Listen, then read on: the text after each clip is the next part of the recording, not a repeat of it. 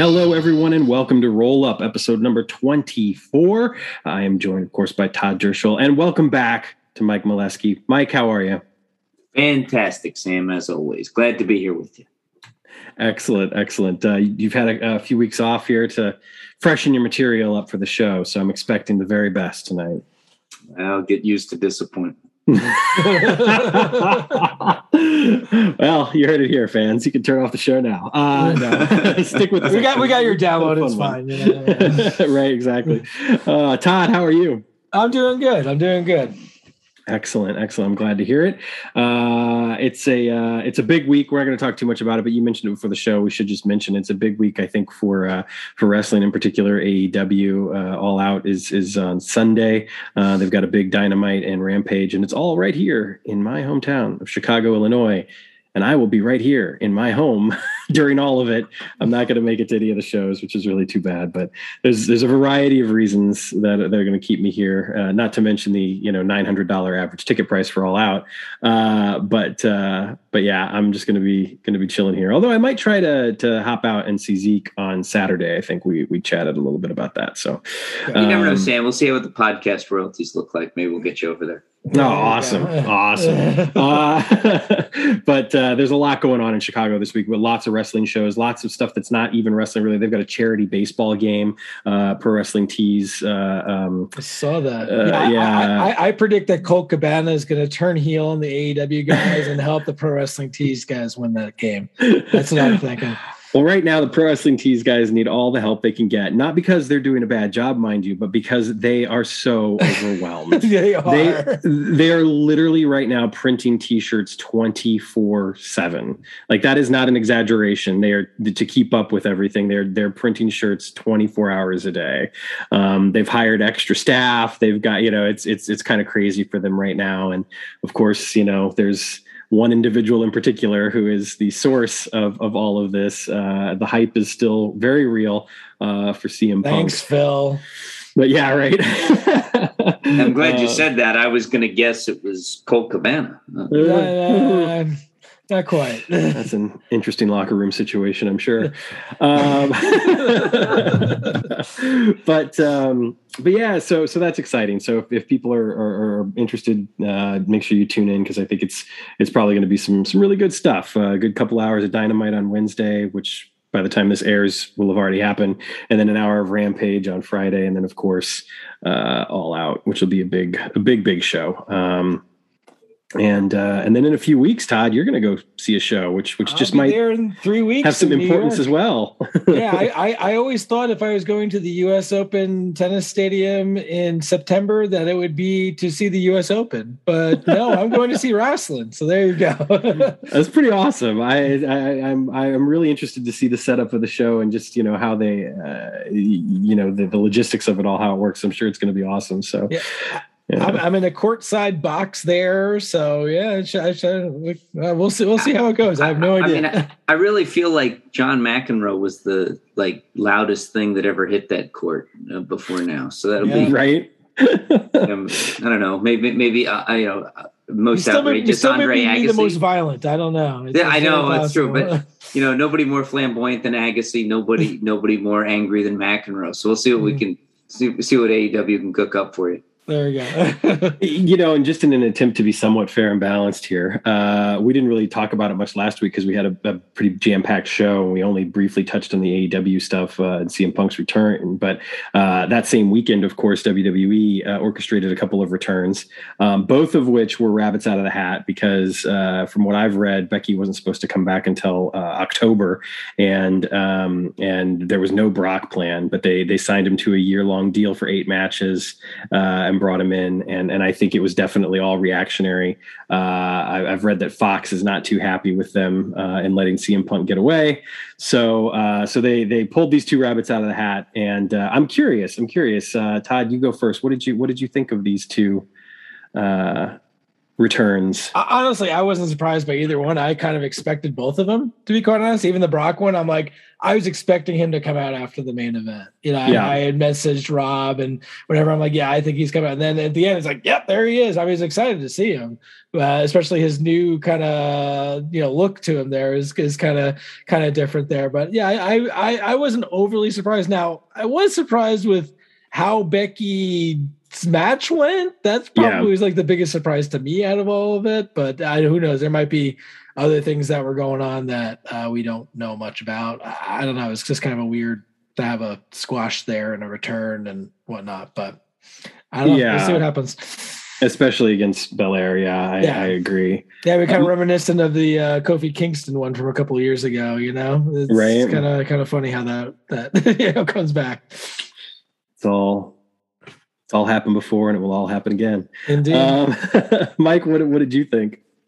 Well, I mean, I wasn't uh, surprised by either return, uh, even if they weren't planned. I mean, I think they had to do something with uh, AEW getting Punk. Um, I think, I guess the Becky Lynch one, like Todd said, I was a little surprised kind of in how she came back, particularly since it's pretty much, you know, a, a heel return for her. Yeah. Mm-hmm. Um, you know that that was a little surprising trying to run her as a heel when she's like over as anybody in the roster. So it's it's kind of a, a tough call and how that's all going to work for, out for him in the long run. But um, I wasn't surprised by either one. I figured CM Punk as soon as the rumors went that Punk had signed with AEW, I was like, okay, Brock Lesnar in three, two, one. There we yeah.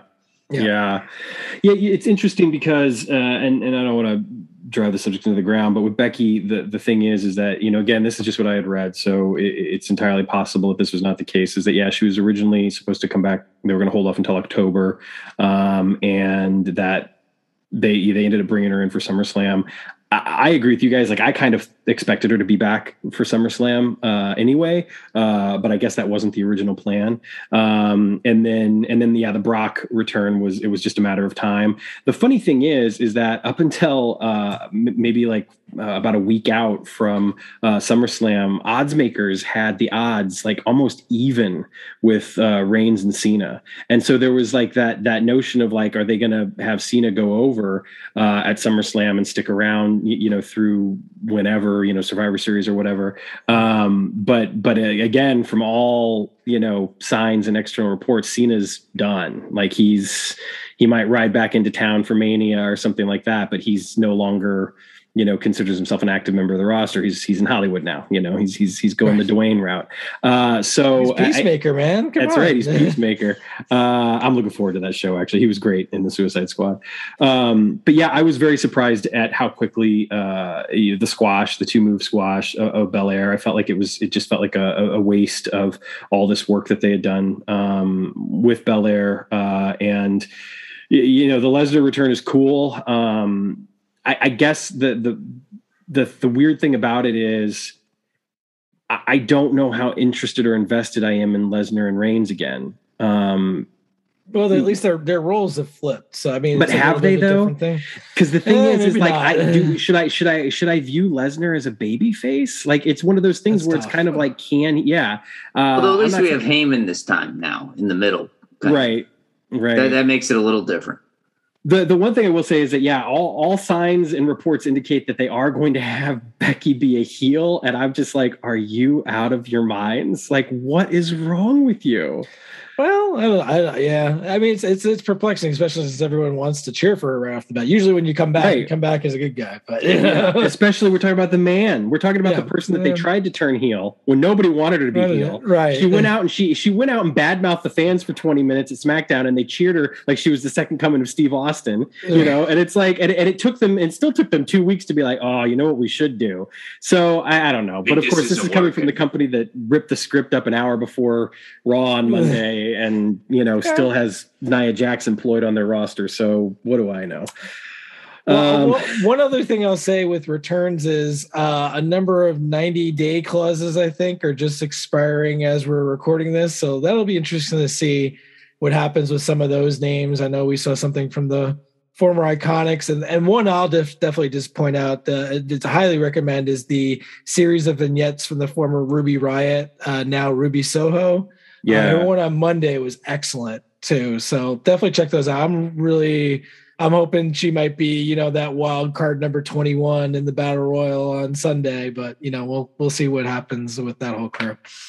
But I do, really I do cool. think it speaks to another issue that that the E's got with not having, you know, they can't go out and there aren't a lot of superstars for them to grab off the street, right? You know, like they're letting people go, and AEW can go grab them mm-hmm. uh, if they want them. They don't have yeah. to; they can if they want them, and. Right or or an NWA could, or you know your your favorite indie promotion could, right? Um, grab these guys, but WWE's pretty much until AEW's younger stars have contracts that end, it's going to be pretty hard for them to go grab somebody that would be a surprise shocker for them. Sure. Yeah, no, that's that is a really really good point. Um, it, it's you know the weird thing about it is is I think that that speaks to uh, not only how uh, out of touch uh, WWE is, but also how casual uh, their fan base is when it comes to wrestling. Like and, and, it's the environment that Vince McMahon has created. I would I would I would say that there is a large portion, maybe not the majority, but a large portion of WWE fans that are not wrestling fans. They're WWE fans, and that's exactly what Vince has always wanted. You know, he he doesn't care about wrestling. And so I think for him, it's it's it's to build that, to build a brand that says you are a fan of the WWE, not of wrestling. Well, I also think it speaks to the success of WWE right? Mm-hmm. Because if you think about it, you know, they've been so successful that no other promotion in the last 10 years had been able to produce a star that rivaled anything they produced. I mean, other than, you know, Punk, when he left, I mean, Punk took his ball and went home, right? And he was just done. Um, so, so AEW could go convince him to come back. He wasn't never going to go back and work for Vince at this point. I don't think. I think no, that was a I mean, maybe that, that was evident from, from his pro, promo the first night. right, know, right. So. Maybe, maybe, maybe ten years from now. I mean, you know, Bret Hart came back. You know, I mean, anybody can come back, right? But sure. but it wasn't it wasn't happening now. And and who else was out there that WWE was going to go get? There's nobody. You know, AEW stars. You know, their young stars are still under contract, right? So they're not going anywhere. It's not like Tony Khan's like, yeah, you know what, Adam Page, nice run, but we're not renewing you right? I mean, that, that, you know, that's not happening right now. So until you get AEW guys who maybe feel squeezed out of their spot by new people, you, are not going to see that happen. For you know, it's going to be tough for the E to. Um, and, and and does like anybody who is you know quote unquote AEW star are would they be considered a star in WWE? Well, like and, it's, it's, a different right. thing versus the WCW, you know, back in the day. And and I think that Vince has shown like just with what he did with Punk and Danielson and and some other guys that he's adapted over the years to it. Mm-hmm. But I think that the last five years at least there've been. I mean, no offense, Impact. Uh, you know, Impact Wrestling. You guys, they were never uh, producing anybody like uh, WWE was. So I think it's it, it's it, it'll be interesting when you know. I mean, AEW is going to have like a year or two to continue to build, and and Vince can't really raid the cabinets right? There's he, he's got the talent that he's got. Yeah, well, and all signs point to that they don't want to do that anyway. You know right. that they're much more interested in taking you know bodies that look the part and molding them into WWE wrestlers as opposed to you know and that could always, that, that, could always change too. Oh, yeah, that, absolutely. That's, that's, the thing right yeah, now. I, I, think that could change quickly. Uh, but at any rate, I think that it, it, certainly, if you're if you're a fan of the business, it, it it's going to make for an interesting few years. I think. And, yeah. and and I think it'll also make the indies that much more, you know, compelling as well with all these guys now back out there and you know, uh, making some really cool matchups in all these different promotions. Uh, the interesting thing is uh, is that there's no denying though that there are you know there have been stars that have been made outside of WWE even before AEW, and I think it could happen again. It's a rare, rare exception. I, I don't get me wrong, but just look at the reaction that AJ Styles got when he came in. You know, people knew who he was and they were and they were ready. They were like let's go. And so i think and and at times that i know wwe had offered contracts to abyss before that they thought that he was a guy that you know they could bring in and get you know get something out of. And this is and this is like before nxt was nxt really. So right. And i'm just um, saying that they have that but that's been years. Samoa joe aj styles right, those guys right. i mean it was when did when did aj sign with with the i mean it was God, wow, like a long time ago, six, six, seven years ago, I think. Easy, yeah. Is that right? I, I think yeah. I think it's at least six years ago. So my point is, for the last five years, they they picked the guys that they wanted, like Samoa Joe and and uh, um, AJ Styles from Impact. They brought you know Christian back, you know all, all that stuff, and and then it was sort of like, okay, right, yeah. right. Who else is there? Right. Well, and and yeah, the the a lot can change in a few years. That's for sure. Because I mean, hell, for all we know, you know, if if if they play their cards right, depending on what the master plan is, Vince might not even own WWE in three years. So, uh, well, I don't know. I'm, I'm, still going back and forth. It seems that way, but I just can't see Vince walking away. Uh, that that's that's neither can I. Neither can I. But at the same time, you know, if Disney comes in and offers him a billion dollars, like you know what I mean, like eh, eh, so. So I, I think that I think that. Let me put it this way: for the first time ever, there's there's at least a little bit of a doubt in my mind as to whether or not Vince dies as the owner and CEO. You know what I mean? Like, mm. and and there had never been that before, and and part of that could be what they want. You know, so so there's a lot more going on here than just putting on a TV show. I mean, they're a publicly traded company. They're you know they're, they're trying to make themselves look good for investors. There's I mean you know Nick Khan doesn't give a shit about wrestling. You know, he's not there to to to do anything that has anything to do with wrestling. He's there because he's you know a business minded fellow. So so it, it, it's just a different environment and, and it continues to change and that's what they need to do to continue to be the the business and, and the model that vince wants them to be but that's why i stick to what i said earlier it's not about wrestling it's about wwe and so he doesn't care about making wrestling fans he cares about making wwe fans and and that's why go to your strength, I guess, right? Yeah. Right, right. And that's why they have a lot of kids as their fans, you know, because yeah, they're sure. easily accessible. And it's the yeah. reason why they want to be PG. It's so I get it. I get it, you know, but it's it's rarely these days does it feel like a wrestling show. anyway, um it's funny. Let's, we talk, said let's we, talk about some said, wrestling then. We some, said we were going to talk about this, and, and, and, then and then we ended up talking about it. But uh, let's go ahead and go to the opening bell. And we do have some really cool news. Uh, the Legends of Wrestling set, uh, Pacific Northwest based uh, set uh, of four cards coming. Uh, and of course, the first name revealed, I don't think was a huge shocker by any stretch, but somebody who I know people have wanted to have that color upgrade for for a long time, myself included, none other than Playboy Buddy Rose. Um, super cool to have him. Love the artwork. Really looking forward to seeing what those stats are. Uh, I'll, I'll, put a disclaimer out there because I know there's some discussion about it on the boards, and I, I, almost responded, but a couple of other people did, so I didn't necessarily feel the need to. Um, and I noticed that it was changed for the Facebook post, but a couple of people asked about the weight, and because uh, I, I, I wrote it down as 237 instead of the 271, where he would switch it to 217. And the main reason I did that is because he he was a lot lighter in his Pacific Northwest days. Yeah. Um, and there, there, was a lot of discussion exactly what that number should be. In the end, we put it with the gimmick of 271, but yeah. oh, really? Oh, yeah. That's too yeah, bad. That might not be what the weight is on the card, though. I will say that. Oh, okay. okay. The card might be di- might be different than that. I know there's. I think it was like 256 was his weight, you know, at, at, one point in there too. And yeah, so yeah. And I was just trying to, I was just trying to represent the gimmick that, that he had, you know, where he would say that his weight was lower than it obviously yeah. was, while also staying true to what his weight, you know, usually was when he was in the Pacific Northwest. Um, so I just kind of was, you know, playing around, having a little fun with it. Um, but a couple of, of, of, promoters obviously noticed it, as I'm sure people would, because uh, there's a lot of really smart folks out there. Um, but but that was that was the reason behind that, because um, he wasn't 271 when he was, you know, no. in in no. Pacific Northwest. So, uh, but yeah, super super cool to have him uh, in the game and. Uh, uh, uh, as a color card that is, and as an addition to this four pack. Uh, Todd, thoughts on Buddy Rose? Uh, yeah, definitely. Yeah, we needed to have him. I mean, when as soon as we announced the team, everyone's like, "Okay, well, Buddy's in it." You know, they, they, no, no, shocker there. And I think you know one of the I think main reasons we definitely wanted to get a Buddy uh, Rose card in there is you know the original twenty four Legends cards that are out there. He was in that set, and he was one of the few names left that we haven't done a card for in color yet. So I think it was someone we definitely felt needed uh, to be represented, and yeah, glad we were able to do that. Mike, what about you?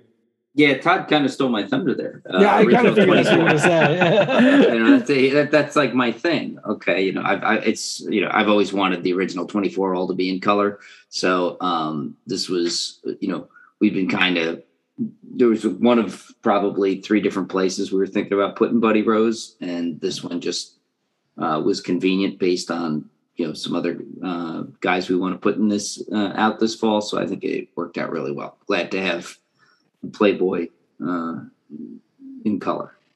Yeah, and I love the artwork. I think you know, again, Warner did a great job with that, uh, and I love that we're getting him so you know soon off the heels of Roddy Piper in color as well, because mm-hmm. the two of them obviously had a pretty legendary feud uh, in the Pacific Northwest. So it'll be really cool to you know have promoters recreate that if they if they want to.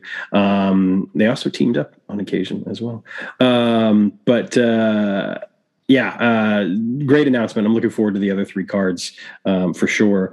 Um, uh, moving on to other announcements, however, and this one goes straight to our own Mike Molesky, uh, is Overkill is coming to the GWF Future Shock 2117.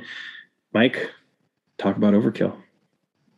Well, I, I as you could tell from the teaser, we're a little bit mysterious with uh, Mr. Overkill here. Um, I don't think uh, I, I, really don't want to talk about what he's doing. Uh, I think that the fact that is that he does it, the neat thing about um, introducing him here is I think it, it, generates a lot of discussion for folks uh, in terms of you know a lot of questions. Right? Are, are, the portals open? Are they or is he always there? Is he with vengeance? Is he against vengeance? Is he? I've seen speculation whether he's a tag wrestler or a singles wrestler. There's lots of uh, things going on right now, and that's kind of exactly what I want. So. Mm-hmm. I, yeah. I, I don't. I, I don't want to steer the conversation too much now.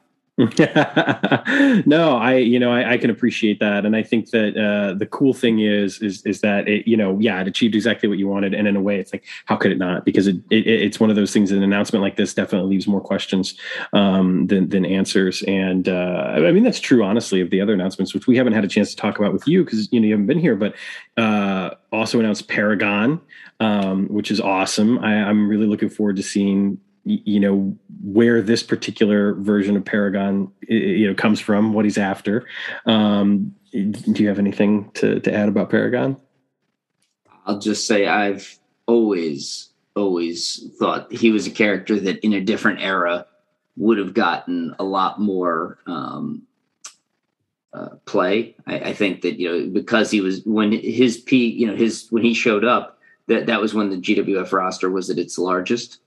Mm-hmm. Um, and and there were a lot of main event kind of guys around. So I think uh, having him in a slightly smaller roster sort of puts him in a better place to shine. Nice. And then, of course, the announcement of Epitome as well, uh, which is a super cool card. And we know we're going to get an additional card for him as well in Prime. Uh, anything you want to add about Epitome? I just, I mean, he's going to be loud and he is going to be, you know, just you know sort of obnoxious a little bit but in like more of a crowd friendly kind of way. You know the crowd's gonna i think I, I, and i think promoters are gonna dig um his two cards. I think i think i think it's something cool. It's, it's it's a little it's something different than we've ever done before. So i kind of i think that's neat in and of itself. But i really like this character. I think warner did a great job with the artwork. I think it looks uh really just how I wanted it to. Um, oh yeah. I had, uh, I had a bunch of different things I wanted in that drawing, and Warner managed to capture them all. Yeah, that's a really great drawing. Yeah, I don't yeah, know. What I did you guys agree. think? What did What did you guys think of them? Since I wasn't here to get your reactions, you didn't listen to the show. Jeez, no. man. No, um, I, I I I was in an isolation chamber. I'm writing, dude. You know, no, I, you know, uh, you, you've you've told me a little bit about Epitome, and uh, I, I'm just, I think it's a really cool character. I love the artwork. I, I love him kind of having his back turned. I love the idea of getting the two cards. Um, I'm, I'm really looking forward to him. I, I, feel like he's somebody I could have a lot of fun with, um, just because I, have always enjoyed those types of personalities, and I think that uh, the the ability of potentially having a guy you know either with with a talk show or some kind of mechanic or, or whatever you know the plan is will be uh, will be a lot of fun. Um, and then uh, I, I, agree completely with what you said about paragon. That was something that we even talked about. I think todd was the one that, that specifically mentioned you know the that he didn't necessarily have uh, the spot that he maybe could have or should have had. So I completely agree with that, and I'm really looking forward to. It. I, have always liked Paragon. He was one of the guys that I really enjoyed using, especially during the CPC years. Um, I just thought it was a cool, you know, cool character and. Um, somebody that we you, you, know it's it's funny because I think the GWF has always had some big guys, um, but there was something about Paragon in particular. I don't know if it was the art, if it was you know the way that Tom wrote him. There was something about him that made him seem a little bit bigger personality wise than a lot of the other big guys that we've had before. So uh, I was definitely looking forward to that. Um, and then Todd, you, you, know, obviously I want you to respond to what Mike said, but I also want you to get your chance on Overkill because you haven't had a chance to really talk about him yet. Yeah, no, I'm yeah very uh, glad to have Overkill in there. You know, you know, key part of uh, a number of different tag teams over the years. I'm yeah interested to kind of see what happens there. I mean, yeah, the question is he tags these singles. We've never really seen him as a singles guy. It could be very interesting to see what happens uh, if that's the case. Uh, but it's like overall just big year for the gladiators, I guess, in Champions of the Galaxy. We got the big uh, invasion in uh, in twenty one uh, thirty seven, and now uh, you know we have a gladiator here in this set as well. Very cool. Yeah, um, I, I, you know, it's funny because I've read uh, threads even on the boards before where people talk about how Overkill never really got uh, his chance at a singles run, and a lot of people wanted to see that. So, if that is the route that Mike decides to take with him, I know that there will be some people out there that are pleased to see that, uh, and if not, I'm sure it will be intriguing to see, you know, just who he might team up with. Yeah. Um, you know, if there's somebody else on the way or or or if it's somebody already there or whatnot. So uh, Future Shock is going to be uh, a lot of fun, and I'm, I'm looking forward to getting the chance to dive back in um, once that once that drops.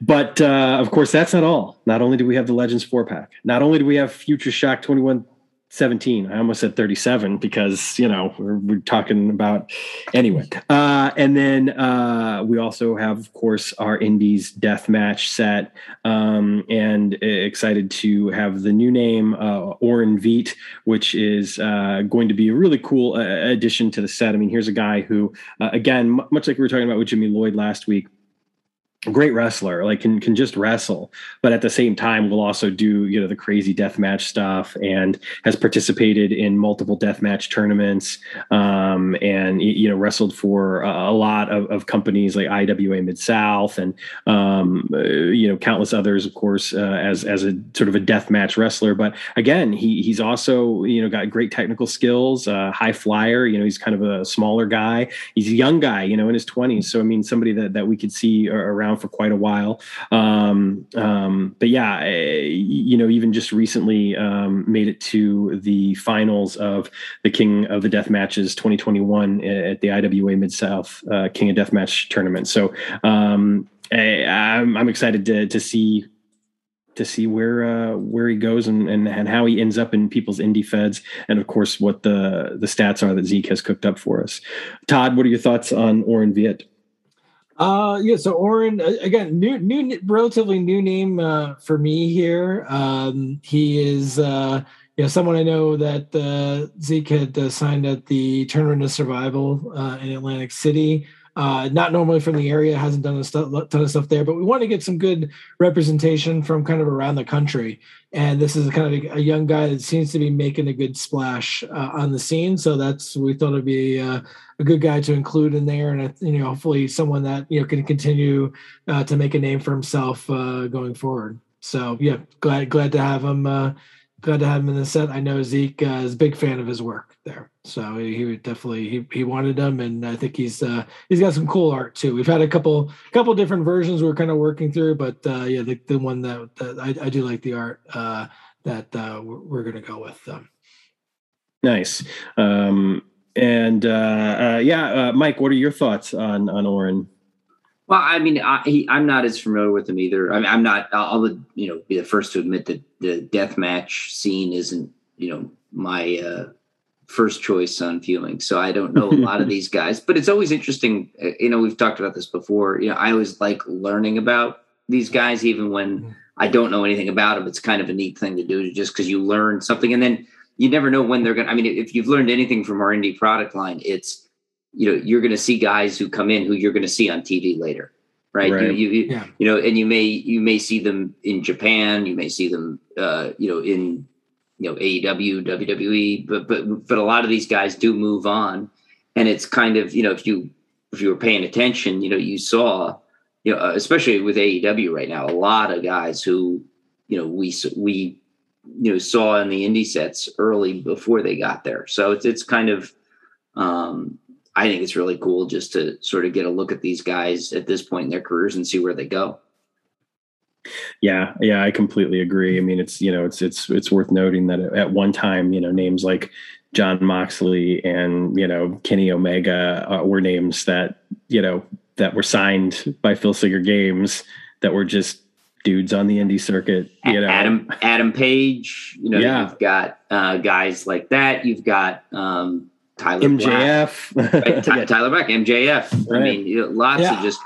I'll, I'll tell you two two of the uh, two of the indie sets that have definitely gotten very popular in the last you know ye- like last few months. There has definitely been Evolve Four and CZW5, Evolve 4 with Darby, CZW5 with MJF. I mean, those are uh, that's they're super popular right now. Yeah. So yeah, people are people are finding them, and it's kind of interesting with a lot of these ones. Uh, like the kind of the question came up, like you know, I'm I'm seeing stuff online there about you know about people like listing these cards on eBay and stuff, and listing them as rookie cards. You know, because it's like it's the, the you know because it's the first like kind of card form of many of these guys who are sure. stars now. I see it's kind of a it's an interesting question. Do you consider card because it's not like standard trading card size, right? You know, and it's not a photo. So like, yeah, you know, I was yeah, I had that question myself. You know, do you consider it or not? I mean, it's up in the air. So we got we, we got some young bucks rookies back there too. We do right. have some young bucks rookies as well. Yes, that's true. Yeah, that's true. Yeah, I mean, there's there's all sorts of names. Another name that's in the news that we didn't talk about earlier is uh, one Mister Adam Cole, uh, who is officially no longer under contract and apparently was listed on the call sheet yesterday at Raw as no longer employed by WWE. So okay, I think well, we know. We'll see what happens there. Yeah, but uh, but but yeah, you know, it's it's absolutely true, Mike, that so many of these names, and you look at a name even just this year that has already grown leaps and bounds from where he was when it was released in January. Not to sound like a broken record, but look at Daniel Garcia.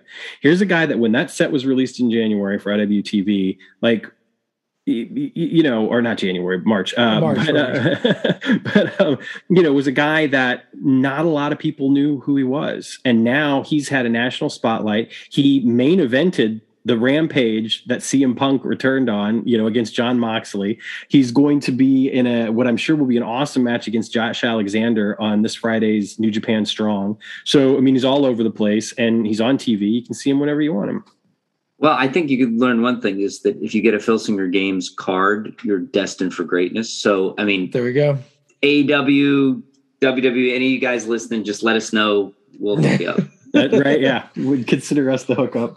Um, yeah, other- hopefully, hopefully, the next time Daniel Garcia gets into one of our Filsinger Games tournaments, he lasts more than the one move, though. Otherwise, you know, yeah. they might, might, have to make some adjustments to that card. We'll, we'll see. I Look, think Sam's still excited for that. Dice are dice are fickle. They are fickle dice. I, I, I am just uh, in, anticipating the inevitable clash between Daniel Garcia and Bryan Danielson. I just can't wait until that happens because I, I, have a feeling it's going to. Um, so, any other news and notes from Fed HQ before we move on to our main event here? Um, let's see. I mean, yeah, lots of things going on behind the scenes. We're not able to uh, share just yet, but lots of cool things to come, uh, and including, uh, I think pretty soon we'll have we'll be able to announce a date for our next virtual convention. We have uh, some very cool plans uh, coming together for that. Nice. Are you also well, working on Filsinger Games ice cream bars? No, no, we're not doing no, that. but but but hope but hope but hopefully plans cooperate with Filsinger Games. Let's just put it that way. There we go. Yeah. yes. Um awesome. Well, I look forward to those announcements. Hopefully we can break some of them right here on roll up. Uh, this will I'm be sure where that, you hear about them first. That's for sure. Yeah. Yep. So stay tuned. Um all right. Well, I guess we should hop on over to our main event. Let's do it. We have another character spotlight for you, our second ever. Uh, and uh, really, we started things off with Star Warrior, and there's no more fitting person to go to next than, of course, the Game Master, Thantos. Um, there's really no format for this. I'm just going to be completely honest. Like, there's a rough sketch of what we want to do. We're going to do away with all the mystery now. But, but, but, but honestly, when you're approaching somebody like Thantos, I feel like, especially for the three of us, it would be better to just kind of talk off the cuff about the character. And, uh, you know, if we sat here and tried to go in depth on the entirety of his career, we'd be here for, you know, hours, um, or at least be doing, you know, a three part spot or something like that, which maybe we'll do one day. But for the purposes of this, it just felt like, you know, the best way to talk about this character was, you know, what was to just bring our own personal experience and and you know maybe have a little bit of a roadmap, but not have any big deep format to follow. Um, so I, I think the best place to start is to immediately just shoot right over to you, Mike, and let's talk about Cosmos mm-hmm. as a youngster, as a rookie in the early years, the early classics era. Um, and we've talked a little bit about him before, you know, both on King of Pro Wrestling back in the day, and you know, even on an earlier episode uh, of Roll Up. Uh, so when you were kind of writing the character and and bringing you know him in in the booklet in those early days, um, you know, as the rookie, even before you know the GWF Classics version that we got, um, just tell us a little bit about the process of that and, and, and how you saw the character, the rookie Cosmos, in your eyes. Uh, I mean, I felt he always had to be somebody special, right? He he, he was never going to be like the uh, Ursa Major. Oh, I started out as a bum and kind of became somebody. Somebody. He had to be like a blue chip talent from the beginning. He didn't necessarily have to have his whole game polished yet, but you had to look at that card and say, yeah, he's destined for something something yeah. really good. And and and and you know, him being coming in as the youngest guy, you know, I thought was appropriate too. Um, that you know nobody had come in any younger. They had to have a special like waiver to get him in or whatever. I thought that was kind of a um, a neat touch just to show what an elite talent he was. That somebody like you know, a, you know, a, a Morpheus and an Omega would look at the guy like this and say, "Yeah, he's worth bringing in now."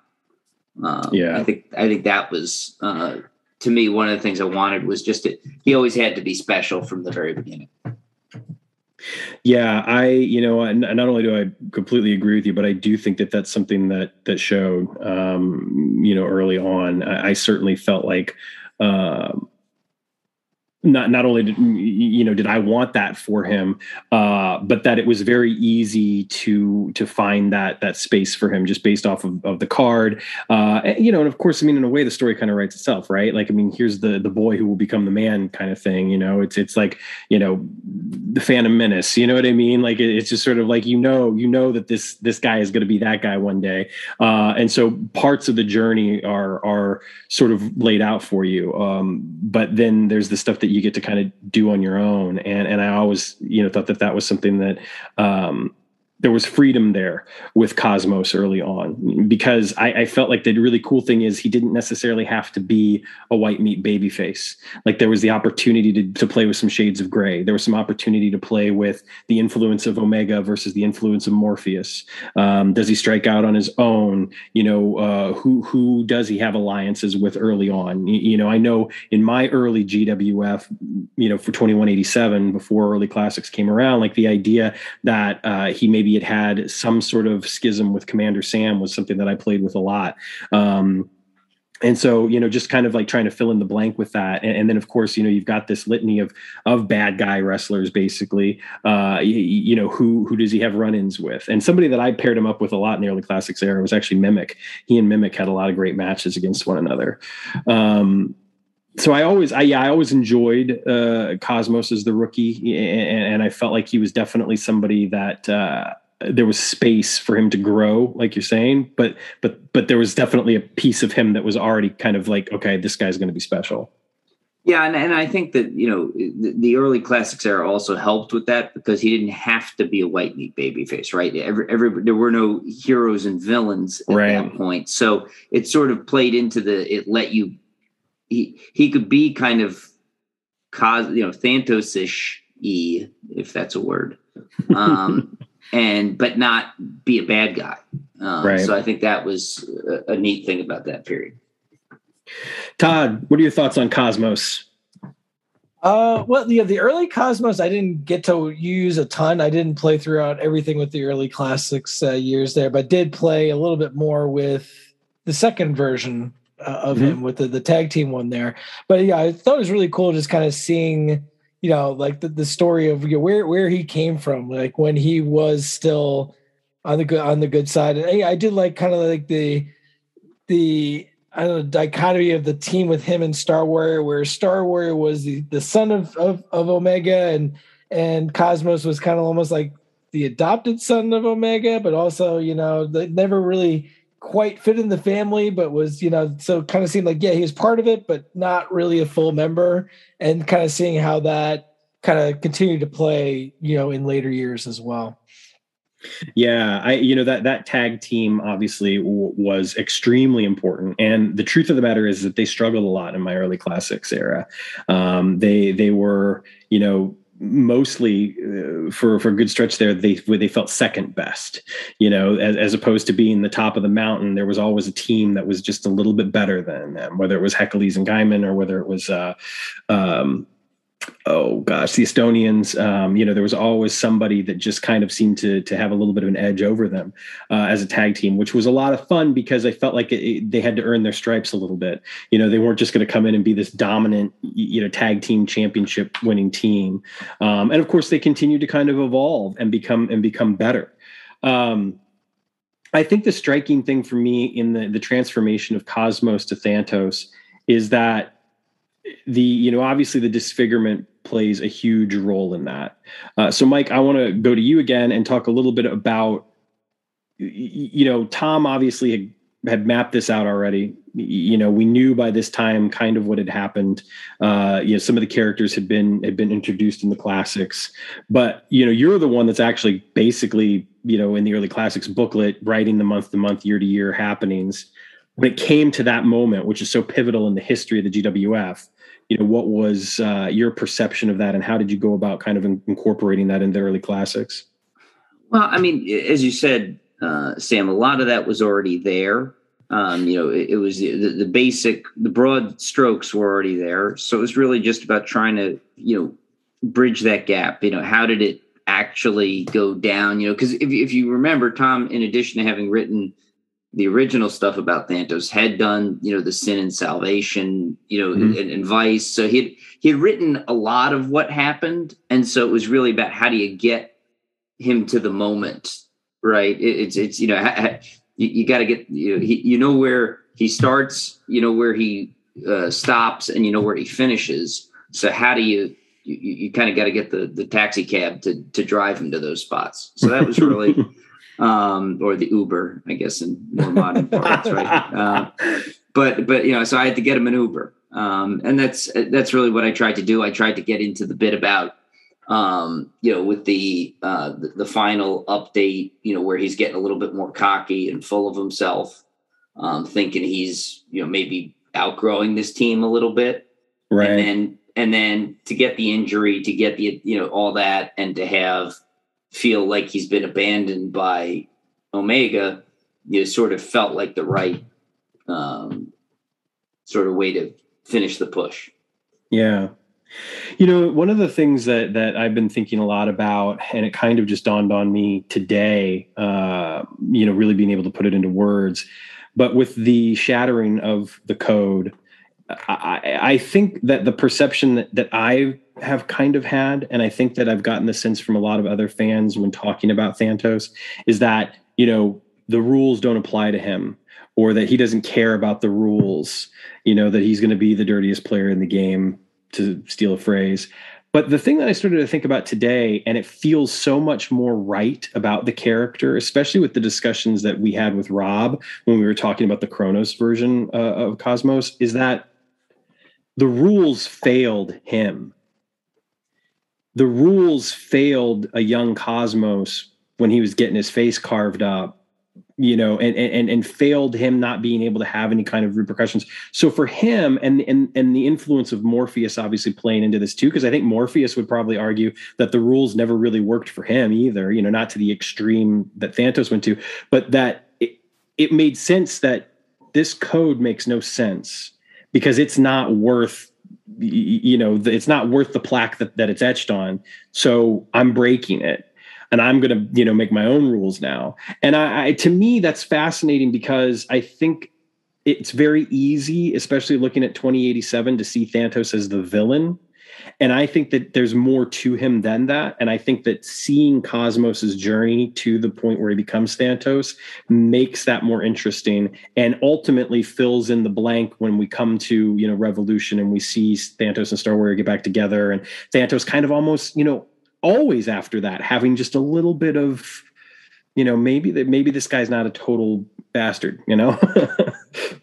Well yeah no I, th- I think that's it's an important thing. I think that um i think cosmos always struggled with the rules a little bit i don't think he i think he felt he had outgrown some of the restrictions that he was living under and then when the rules failed him i think that to your point i think he just said you know what I don't need this anymore. I, I I'm done. And and I'm yeah. gonna be I'm gonna be who I want to be and I don't care who I hurt. Yeah. So we you know, we've talked a little bit about kind of the preamble in a lot of ways, but uh, I mean, all three of us clearly we started with 2087. You know, that was that was our first set, and and of course, when you looked at at that roster, uh, there were for most people, I think three names that really kind of pulled away from the rest of the pack. No pun intended for one of these names, and that would be Wolf, Star Warrior, and of course Thantos. And for many people, Thantos was like the guy for that, you know, for those first couple of years. Um, so, Mike, why don't you talk a little bit about you know getting that first set and and and the impact that Thantos had on your Fed, and maybe how you used him in those early days?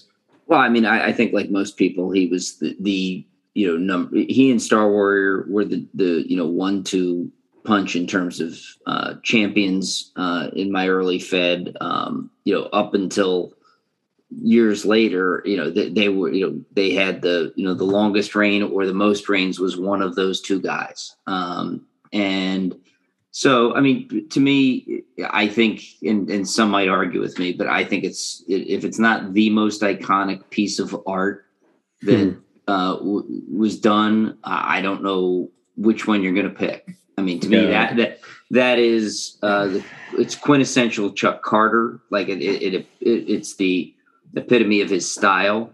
Um, it is just a an amazing piece of work, and then to have an inadvertent smudge turn into be you know the pivotal storyline in GWF history, um, just as sort of the icing on the cake with it. Um, but yeah, so to me, I mean, it was that he was um, at the center of everything. You know, whether uh, he had the title or not, he was important. When I created a, um, a I created a, a third belt, a third singles belt, and he won it and it, and it instantly became a real belt. You know, it didn't matter who had it after that. Thantos was the first Martian champion for me. So it was like, okay, yeah, that was, that's, that's how big he was. It, he made a belt all by himself.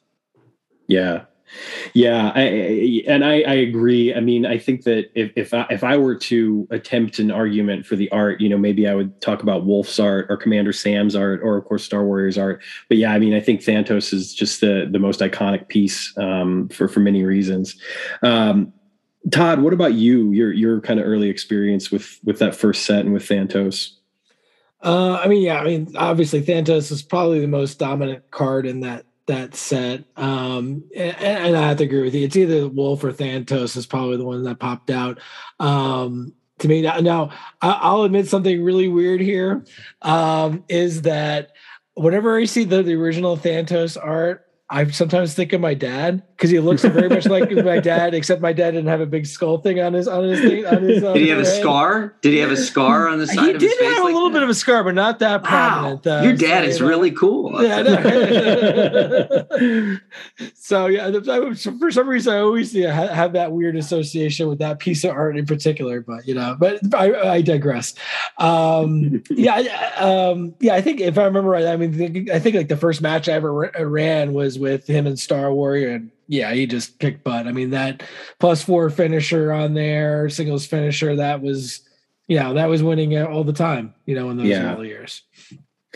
Yeah, I mean the the master lock was just such a great. I, I, I, mean, obviously having the figure four leg lock, which was such an iconic move. I mean, especially at the time that the game came out, like this, you know, the idea that this was the move and and that he could execute it in such a way that was you know inescapable and that yeah. he you know he was he was the master. And, you, and weren't turning it over on him very often, right, you know? right. Yeah yeah. Uh, and and i just i i think that there was something about his character um overall that that again even even when the line was drawn so strictly between the good guys and the bad guys in that you know in the early years there was still something about him that felt like a cut above the rest. Like this was a guy who was going to withstand the machinations of exo king or or invincible kraken or you know even if comrade terror was you know sniffing for a title shot or something like that this was the guy that was going to stand above all that. And and and that and and I think that that really kind of uh, elevated him, um, you know, intentionally. I mean, by Tom's design,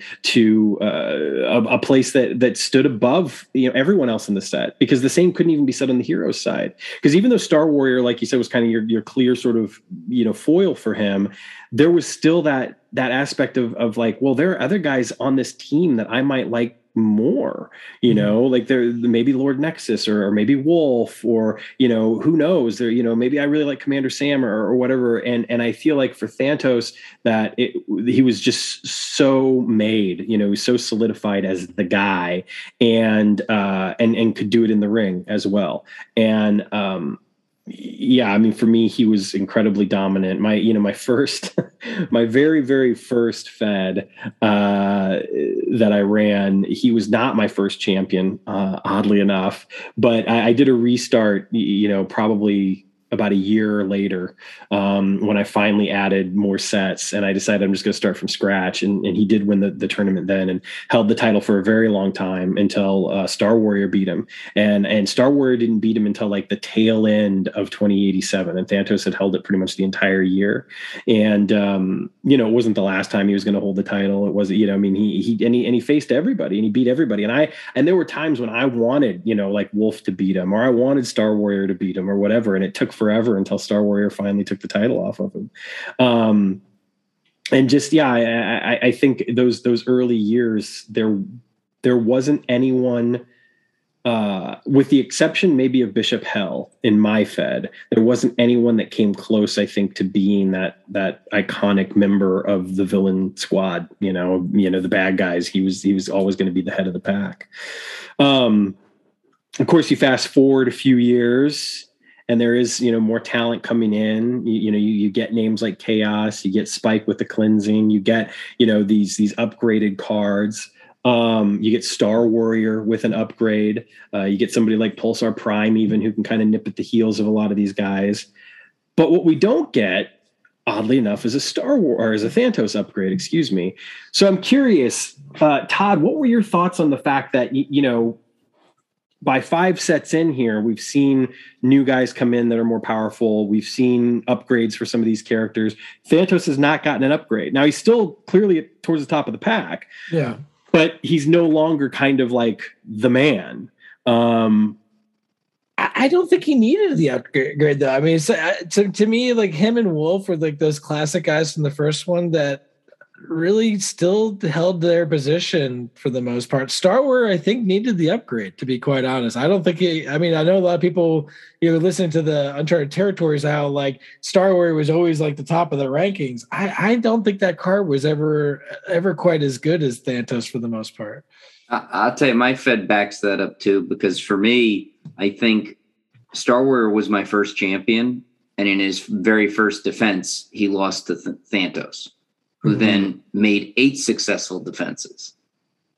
And then right. Star Warrior beat him first defense in a rematch. Thantos takes the belt back and defends it five times more. So it was like there was a clear. I thought Thantos's card was better than Star Warriors, and it wasn't until Chaos came around, yeah, uh, that I felt Thantos had any slippage in his position.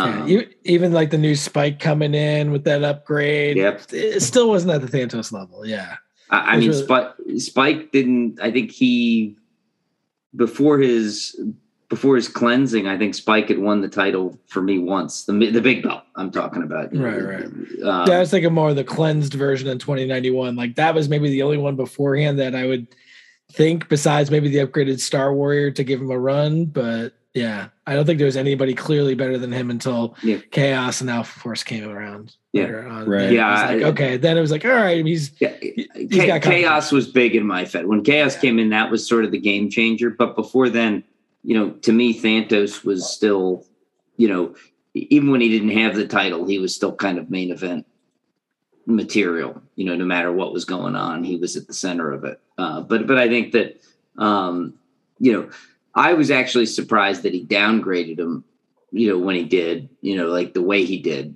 um, when Tom did that, because I thought Thantos still could have had a few years left in him as a, you know, and, and made the Game Masters more of an elite tag team as opposed to, and I, I mean, when they won, they, they were a decent tag team, but they weren't like dominant like you would have might have thought.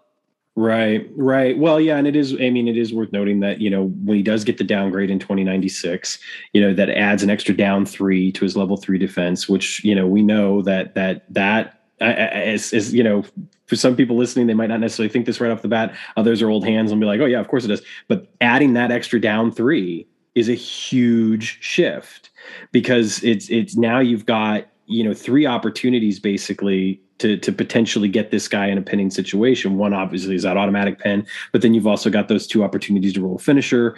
And so I think that I, I think that that was was a huge uh, factor. Um, and then of course the master lock becomes a little weaker.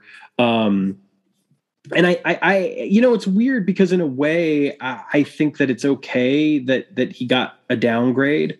Um, I, but but I but I see where you're coming from, Mike. It, it is it is one of those things where you think like, well, could he have been on top a little bit longer, or you, you know, just as a as a lateral card move, but but more of a tag focused one. That's you exactly know, like what I was going to say. Um, and I wonder too if you know we're talking 2096 here. I wonder had this been maybe a little bit later down the bike when you know now we see guys that have tag mechanics and and and you know more tags, defensive tags, and, and that sort of stuff. You know, is this just speaking to more the when this card was created as opposed to necessarily really the true placement that Tom might have envisioned for him. Like had this had this Thantos, you, you, know, had, had this been happening now, for instance, would we have seen what you're talking about? Would it have been a card that would have been super strong in the tag, you know, ranks, but maybe not as strong in singles anymore? Um, which that's all hindsight, but it, it is an interesting question to ask sometimes in the early days of the game. You, you know, were there things that Tom does now, for instance, that he wasn't doing back then that would have changed the makeup of these cards a bit? Oh, good point. Yeah, absolutely. Yeah, again, we see guys now who, you know, um, you know, that, you know, can be tag or singles a lot more than it used to be back in the days. Kind of you were in one or the other for the most part. So when he transferred over, it was like, okay, he's a tag team guy now. I'm not going to use him. A heck, not really going to use him in singles there. Whereas today, you know, there's guys like you know Siege, who is like, yeah, he you know he's built as part of a tag team, but yeah, he's challenging for that for the Galaxian title too. Right. Right. Yeah. You know, um, I, am curious, uh, you know, since we are talking about it here, uh, what you guys thought of, um, you know, teaming Star Warrior and Thantos back up, uh, which you know, obviously for people playing at the time, was the first time that it happened. Yeah. Um, but uh, you know, having the two of them together. I I really enjoyed it. Uh, I mean, at that point, again, we had a lot of big singles guys that had come in that were kind of starting to take over that scene. So getting those guys into this new division and they were a great tag team and they won my titles a couple times they were always at the top of the card there had some great feuds so i really enjoyed that run for them for at least you know a couple years i think they were you know still pretty much contenders until i think another downgrade uh later on but uh uh, on the Star Wars side, I think in particular. But um, yeah, I, I, I thought it was great. I really enjoyed them for a couple of years. Yeah, well, because it is worth noting that yeah, at the time that Thantos got this downgrade, uh, that Star Warrior was still you know rocking his his upgrade, uh, and that right. it wouldn't be until 2098 when uh, when Star Warrior ended up getting uh, um, the the downgrade, which of course is when they would actually form the tag team. They weren't a tag team in 2096, but sure. um, but but yeah, I, I, I think that that is kind of. Uh, um, I don't know. It's just an interesting thing to to play with. Mike, what were your thoughts on the two of them teaming up? I mean, I thought it was great. I mean, it was it was sort of you know if, if you're going to bring you know Thantos back face, you know, I think his his heel run was done. You know, chaos had become you know the big bad guy, and why would you want Thantos as sort of the other bad so guy. bad guy? You know, right. like I mean, yeah, yeah. I, to me, it was like he was no longer once he was no longer the bad guy. He needed to either become a baby face and and or leave. And I think becoming the baby face was some good fan service, if nothing else, and being able to run that tag team. I th- I know know was to me was cool, and, and you see that kind of stuff happen in real wrestling too, right? Guys you know wrestle together they they go apart and then the end of their career they come back and they do stuff you know i, I it made perfect sense from a both from a fan service standpoint, but also just from how the world works standpoint. Yeah, yeah, I, I, I, completely agree. I mean, I thought it was super cool, and you know, those were years that I unfortunately kind of raced through, um, you know, to get because I, I, I really wanted to get to the CPC years at the time. You know, when when I was coming to those years in my Fed, um, and the CPC years were kind of the the hot new stuff, so I wanted to get there as quick as I could. But um, but yeah, I, I, I remember reading in the booklet and and and and just kind of envisioning you know the the way that the team would come together and how they would behave you know especially at first and how there would probably be some distrust. But of course you know that that eventually that would give way to you know the two of them just operating as they should be which is two of the greatest of all time you know in their as the you know one of the greatest tag teams of all time. So uh, it was it was really cool to see, and uh, I, I, look forward to maybe one day revisiting that time period and getting a chance to you know have a little bit more time with them as opposed to you know rolling out the you know probably 12 or 15 matches with them that I probably only got to because I was racing through. I I, th- I think that um, the other neat thing about it was even when he turned face, he was still a little uh, a little smug, um, yeah. you know, about it. Like he was, he was like, you know, basically, yeah, I, I admit I, I, I got beaten, but you know, I'm still, a, I, I'm a big, I'm the only man big enough to come to you and tell you that. You know, like it was sort of like, right, right. like yeah. you know, like only somebody as good as me could admit that. So yeah, I'm back. You know, like you know, it was, it was I, I actually thought it was really cool from that standpoint. Yeah. Well, I think it was an interesting situation where it was sort of like Thantos recognized that he needed he he needed some riding buddies basically. And why not turn to the guys that you know had been his enemy for so long? Uh, but also that that i think he recognized they needed him. You know that was kind of the cool thing. It was it really was a, a mutually beneficial partnership in a lot of ways. Um, and i think it benefited both sides. And, and and obviously as you know as we get to the point where star warrior starts to kind of you know slide and and, and Thantos of course is now um, hanging up the boots. Uh, it, it, it's interesting to think that here we are, you know, 16 game editions in, and and Thantos is no longer a wrestler. You know, he's a manager now. Yeah. Um, and, and I gotta say, really cool transition to a manager. I that yeah, it was very unexpected at the time where he wound up. Yeah, Yeah, well, talk talk more about that, Todd. Yeah, so so yeah, so you know, we kind of finished up with the Champions of the Galaxy group then, and started a, a really unique team of guys who kind of wanted revenge, and he was kind of the guy guiding them, the No Fear team, which was um, uh, uh, uh, Pulsar, Pulsar, and Archon. Um, and I, I I just absolutely loved that trio. You know, the manager and the tag team. I I thought it was a great transition, something unexpected at all for Thantos, but just kind of guiding these two guys who are out, you know, to to avenge, you know, what you know, how they've been wronged in the past, and uh, and giving a you know new edge to both those guys and, and a new side with Thantos. Like it, it was not what you would expect as the the first managerial uh, thing out of this guy, out of Thantos. On the other hand, it's a nice tie-in to our friends over at Uncharted Territories, who I think we're talking on their show about, you know, the the whole um, Arn Anderson, mm. uh, Bobby Eaton team, and they had oh uh, yeah, what's his name is their manager. Um, Michael Hayes. Michael Hayes from the Freebirds, and yeah. you know they're like they were trying to like you know give us your early years kind of team, and I the thing that came to my mind was well, yeah, Thantos, Archon, and Pulsar, three yeah. guys who all had some level of tag team success. So it was sort of that's a good point. You know, yeah. you know it was it was. It, I mean, it wasn't the same, obviously, because uh, Archon and Crossfire didn't have the history of you know of the other teams uh, or the other guys tag team wrestling, but it was that kind of team where it was three, you know, guys who weren't necessarily you would have tied them together necessarily, but they were it worked really well and maybe didn't work for as long as you would have hoped it would have worked. Right. Right. Well, how cool is it too that I feel like this kind of harkens back to to what we were talking about a little bit earlier is that like Thantos sees these two guys and and and you know here's this team that's formed and really it it's exactly what I was talking about earlier. The rules failed them. You yeah. know, the rules failed Pulsar and Archon and who better to kind of bring those two guys together and and and you know and, and have that team than than Thantos. I think I, I it think was Thantos said something to that effect, basically. Yeah, yeah. Who, who, who knows more about this than me, kind of thing.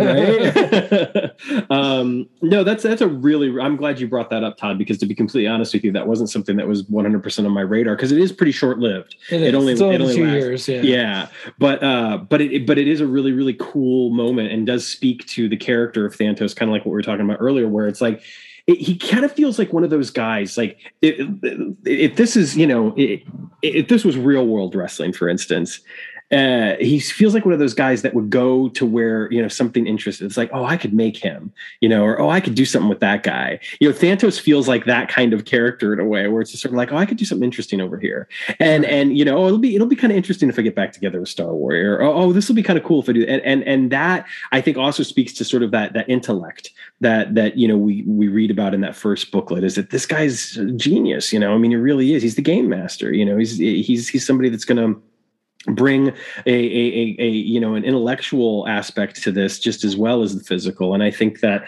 um that that there's also that emotional core to him too which in this instance with no fear i think it, it kind of speaks to all three of those things which is kind of cool.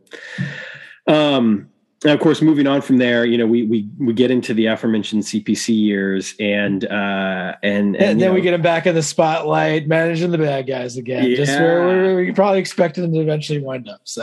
right, it all it all comes back around. Yeah. Um, yeah, I mean, he's he's he's the guy that's managing Penthouse Suite. He's you know he's kind of. Uh, you know in in a, in a weird way you know he's kind of pulling the the strings of the um you know, uh, well, the most important, the impact players of that particular era. Um, you know, Paragon and, and Prodigy, and uh, you know, and the list kind of goes goes on of those those CPC names. Um, the CPC era in, in general, I think, is just so interesting and, and, and really cool, and and one that I enjoyed quite a bit. Um, I, what what were your thoughts on this particular point in time, Todd? Um, yeah, I mean, uh, obviously, uh, as we kind of mentioned before, like they, with the, with Paragon there, this is like the biggest the roster ever was. You know, this is you know like, and then you know the, this whole CPC where you have like almost a you know a, a federation within a federation, kind of starting before the the big split a couple sets later on. Uh, but yeah, I mean, there's there, there's a lot of guys to kind of manage, a lot of feuds to kind of manage at this time, and but you know, he Thantos was right on top, and you know, that just kind of where I thought you know he would eventually wind back up. You know, he's going to be in the mix. The most interesting thing at that time, as you said, is you know this this whole other you know promotion, a whole other set of belts going on, and he's going to manage these guys getting like all these belts across the board. So why not? Right? Well and i love too that we get in the, the 2107 update we we get uh, the interference chart for thantos. And you know now all of the sudden it's not you know it's not just the the regular manager interference or the regular you know distractor ratings. This is this is you know just catered to the personality of thantos. And i and i just love you know the to me it reminded me a lot of like when harley race was managing Big Van Vader, where like there were times when it's like you almost kind of thought like, well, does Harley really have to get involved? This is Vader we're talking about, but he did it just because he could. You know what I mean? It's like I'm Harley Race and I'm going to do this because I can, and it kind of felt like the same way with Thantos. It's like I'm Thantos, I'm going to do this because I can. You know, and and, and I really loved the you know the the idea of like he's he's jumping in there and putting guys in the master lock, and you know, and, and kind of uh, having that physical presence, which I feel like for a few years there, maybe we could imagine it, but now you've got a card that actually kind of lays that out for you, which I thought was kind of cool. And and and you know, I love imagining stuff. Don't get me wrong, but it's always neat when you get something you can kind of roll on and and play out that way. Um, Mike, what were your thoughts on this particular era for Thantos? Um, you know, I I, I liked it. Um, I thought it was. I, I, didn't. I mean, it was one of those I liked it and I didn't like it. Right. I wanted him to sort of be the good guy still, and but he couldn't sure. be the good guy. You know, I mean, it, it, it made sense, right? It, it fit the character. It wasn't what I wanted Thantos to be, but it was what Thantos needed to be.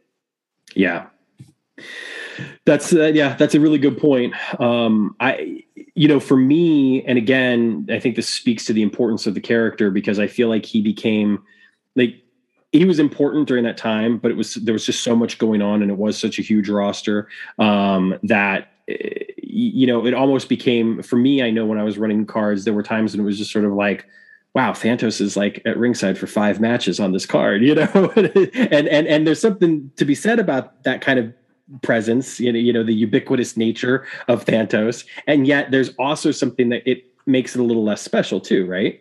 Um, that said, 2109, in my opinion, changed everything. That was for me one of my favorite years. And that was a time when Thantos became like, that was like the big mind game, like the final kind of like, you know, mind game that he could have with the Omega family.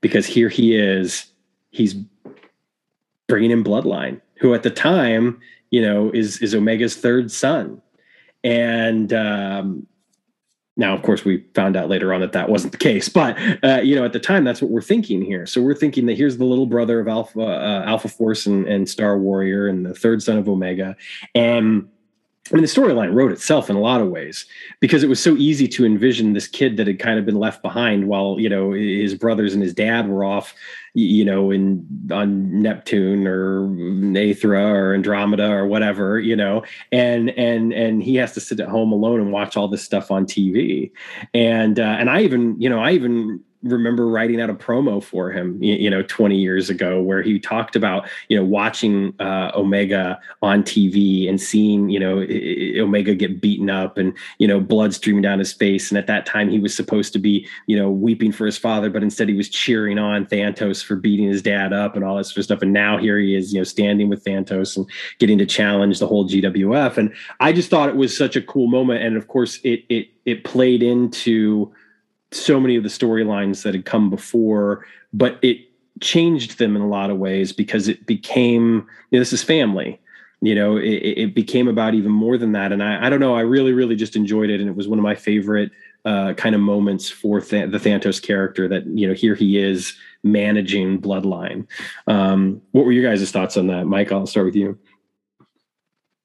Oh, you know, I, I, think again it was like you know we've gone full heel. You know, like how how bad how bad can we be, right? You know, when you when you mess with somebody's family, that's sort of about as bad as you can be. Um, it, and it sort of distracts from the fact that he's really kind of ditching his uh, CPC friends. I mean, I know he has quote unquote team CPC, but he stays in the GWF, right? The the right. CPC goes off and does its thing, and he kind of says, "Nah, the rules don't apply to me. I'm I want to be here, and I'm going to do this." And it's so again, it gets back to your thing that you started with. You know, he's a little big for the rules. Yeah, yeah. Uh, Todd, what about you? I I can't echo it any more better than Mike there. Yeah.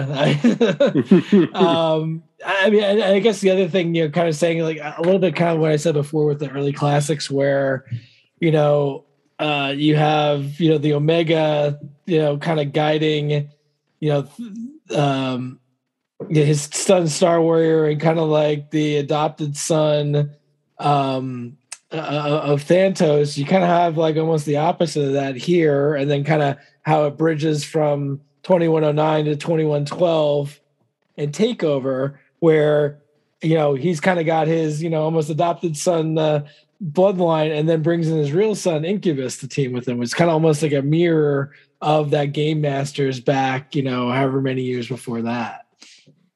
Yeah, absolutely. And you, you know the, that segues perfectly into 2112, which is the next year I kind of want to address. Which it, it, we talked about uh, when we went to the promoter mailbag, I believe, on the last episode. Uh, is one of my favorite sets ever. I just love 2112 for so many reasons.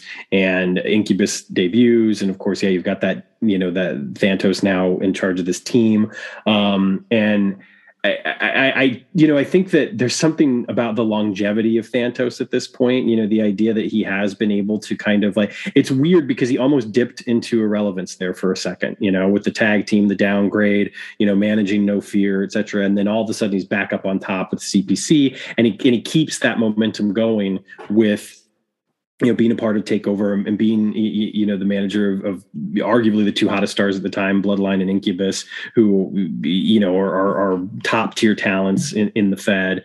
Um, and, and, that only continues because then we get to 2114 and it's sudden death. And, you know, Thantos has the last laugh. Yeah. Because you know it's it like he he retires he like retires Star Warrior for good for real you know he wins. He he wins the feud that's been you know almost 30 years long. He he wins. Uh Mike what were your thoughts on that? Yeah I mean I'm not sure that's how you book it right? You know like in right. if you if you were running a you know something you know in real life but it, it somehow was appropriate. You know, he he started off ahead of Star Warrior and he finished ahead of Star Warrior. Yeah. Yeah. I you know, and and the weird thing is is that I, I think that there's there's something about where he goes next that was always interesting to me with like you know with the angry young man and and feuding uh, against Cordanis and, and takeover. And you know it, it's that it, again it's that he's not really necessarily a good guy but at this point is he really a bad guy? Like clearly the fans are going to cheer them if they're taking on Cordanis and takeover you know? So it's it was an interesting move for him after vanquishing Star Warrior to instead just kind of sit there and be like you know I'm the baddest man in town and I you know I've done it all now he kind of again, you know, like I was saying earlier, he looks over and he says, "Oh, I can do something interesting here, and I'm going to go do that now." Um, and and and I think that in a way, you're right, Mike. Like, I mean, who's going to book that in real life, right? And yet at the same time, you know, Tom is able to write this story that by the time we get to New Beginning in 2119, it almost it almost feels like we're getting like the cherry on top of all this. Because oh by the way bloodline isn't omega's son. Bloodline is star warrior's son. And now bloodline's going to be the hero. And you know he's going to take the fight to you. And, and and so it's like you know it's like there's there's still a payoff to be had in spite of the fact that it seems like it's all over. Um and so it kind of just you know it, it continues. Um todd what were your thoughts you know on a new beginning and that era because Thantos is one of the very few. I mean, Massive obviously is there. And there's not much um, manager cards that like yeah he's one of the very very few yeah, yeah. that survives the you know the the purge right. um so yeah what what, what are your thoughts on uh, on 2119 I mean, that was a great. I mean, with twenty one nineteen, I know a lot of it was kind of like, um, you know, a little bit of a harkening back to twenty eighty seven, and you needed a little bit, uh, you know, a little bit of a glimpse of that. And obviously, that the new generation was Bloodline versus Incubus, so I, I kind of it made a lot of sense to kind of get to there, and you know, have those guys as kind of like the big hero and villain. Um, so yeah, I, I think it made sense. As far as Th- Thantos surviving on as a manager, I didn't expect him to to to carry on. I, I kind of figured with so many, you know, I think a lot of cards, you know, having to be reprinted. Then I didn't know if we'd have any managers at all, and yeah, surprised. I'm glad he was, you know, still in there. That you know, I think one of the, if I'm not mistaken, like, I think like one of, he might be the only card that was in both the original 2087 and the New Beginnings. I don't know if there's any other ones. Well, there was Commissioner characters. Massive. Oh, sure, Massive. But, yeah, but that because that's what I was saying. Like he, he and Massive. Yeah, I guess it was the only one. Yeah, yeah, because Sam had retired, you know, a couple of years prior. So it was yeah. I mean, he was he was it, uh, and he's the only. Uh, is he the only manager only card that we had in 2119? Yeah, Lorelei was a manager, but I but, but she, also wrestled. Yeah, she wrestled. Yeah. yeah, yeah, I think he was the only one. Uh, uh with a you know without wrestling stats. What a great touchstone. You know, kind of like what you're talking about, Todd. Like he's this great touchstone that harkens back to the first set. Here we are with the new beginning, and he was the you know. So I think that, uh, I, yeah, I, I think kind of seeing that almost in a way come full circle, and then and then basically restarting the sort of, you know, here's Incubus, his son, Bloodline, Star Warriors son, and they're the top you know the top two guys in in, in a lot of ways. So, it, it, you know, it, while it's not the end of Thantos's career, there's something about the symmetry of that that feels like a very nice. Like we're we're kind of in the epilogue now. You know what I mean? Like before we were sort of in the end game, no pun intended, but now we're kind of almost at the epilogue of his career, and I think that that's that that's kind of cool.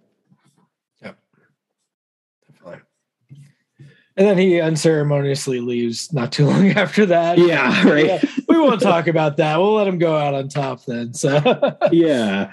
Um, so uh, final thoughts, you know, about about the character of of Thantos, Todd. Um, I mean, uh, great.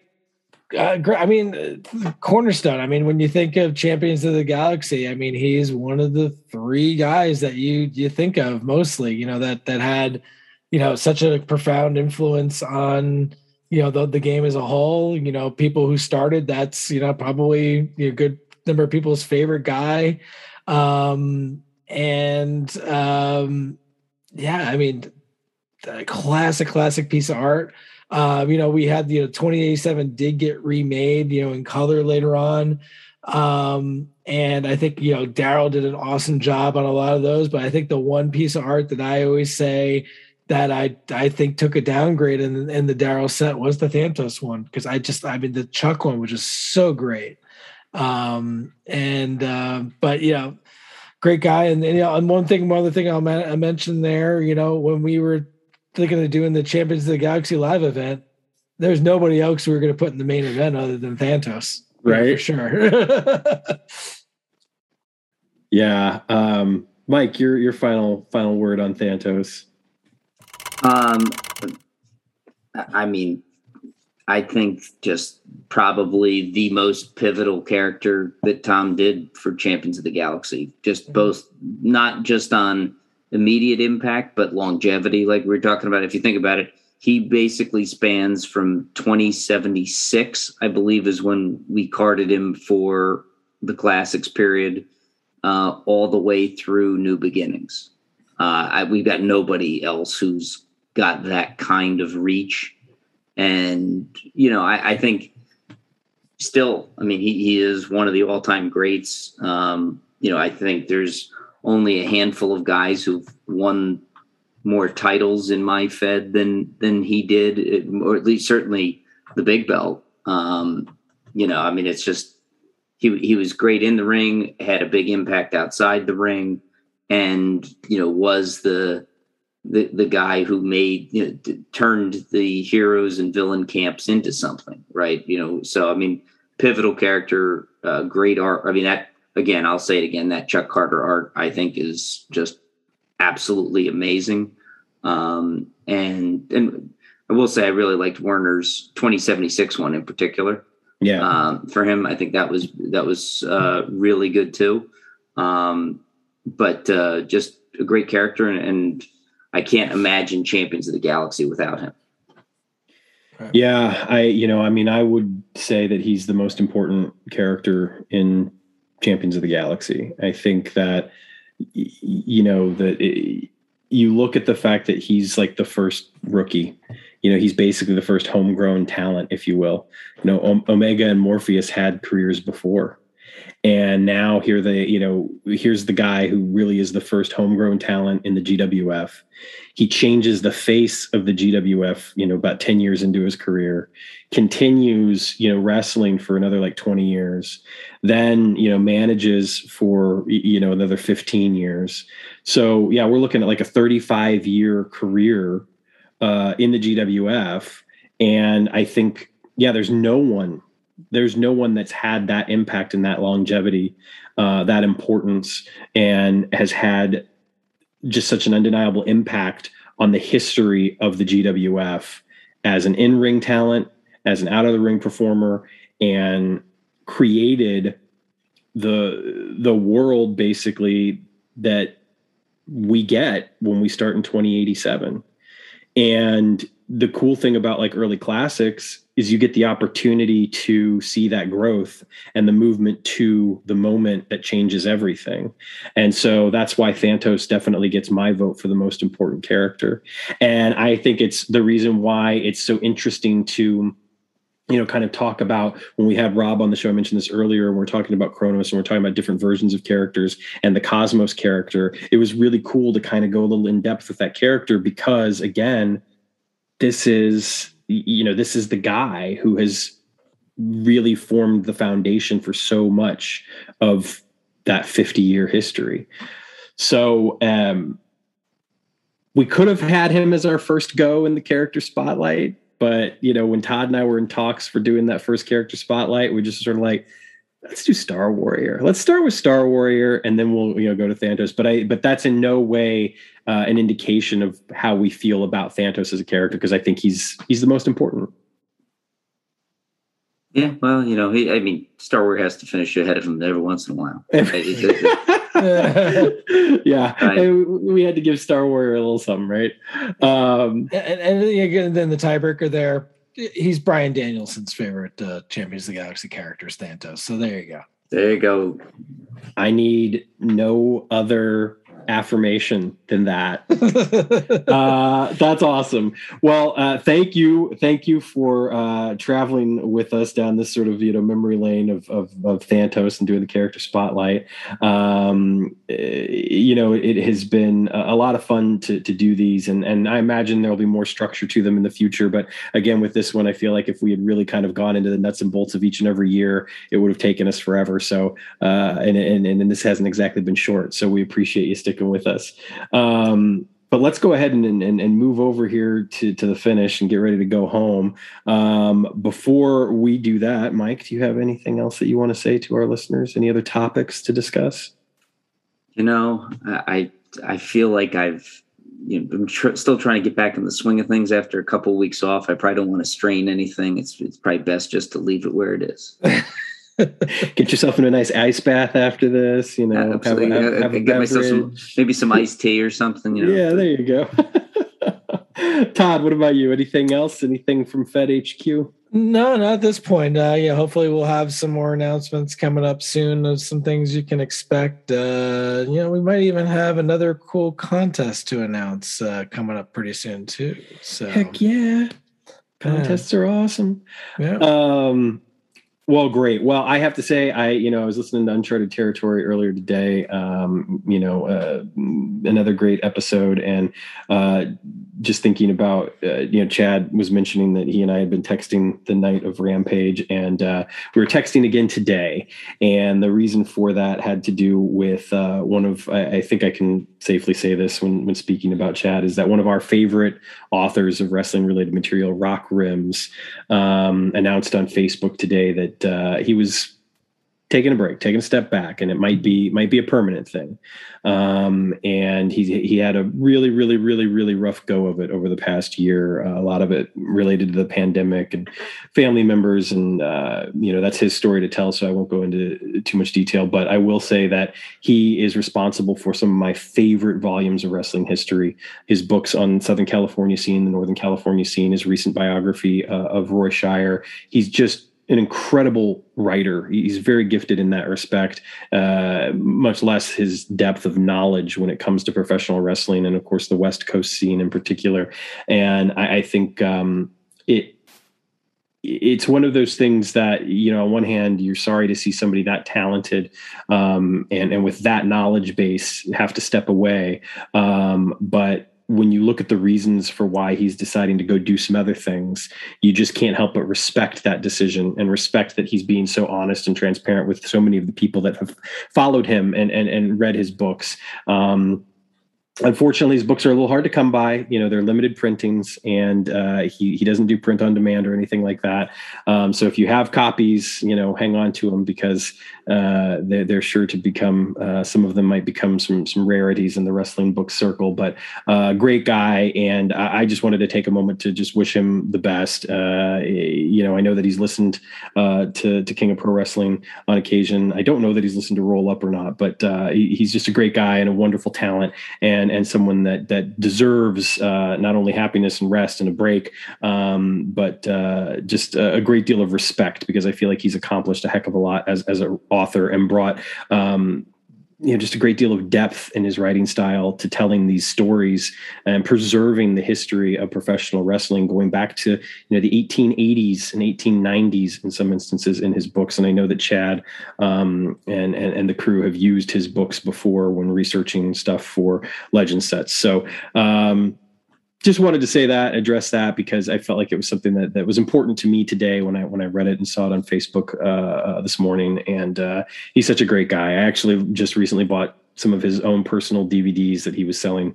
Um, and uh, so my my wrestling DVD collection has gotten an injection of Lucha, which I'm very excited for. I don't actually have a lot of Lucha Libre, so uh, he had a couple of compilations that I didn't want to say no to. But he's a great guy, and uh, wish him all the best. And uh, yeah, if you uh, if you're interested in his books, definitely try to check check him out and track him down because uh, he, he's just a very talented, very talented writer. In addition to being a professional wrestling historian. So with that said, uh, I think it's time to say, um, Mike, do you want to say goodnight to your friends? Good night to my friends on the Balt. Todd, anything to say before we go home? You know, I will say one thing. We, uh, you know, let me check it right now that you're mentioning the Baltic. There, we did pick up a couple new countries uh, recently. Let me see if I can find the list. I should have been more prepared on this but we did finally pick up uh, uh, you know some friends from germany which i knew they were out there because i send stuff to them all the time. Uh, so glad we picked up them. And also we got a whole nother continent. We have uh, some listeners from australia now too which is, is glad to hear uh, glad to see. So i'm sure our friend paul down there uh, i think has been listening in. So yeah we were, we're, we're making our way across the globe there pretty pretty pretty consistently. So glad to see that. Um, yeah. So you know, future topics. You know, let us know what you like to hear. You know, we're kind of open. You know, uh, as far as what type of things we want to do. I know we've done tournament episodes. We've done character spotlights like tonight. I'm sure we'll still do more promoter spotlights ongoing there. Let us know. What do you want to hear? Different topics, things like that. Uh, we're happy to, to to do what the fans want.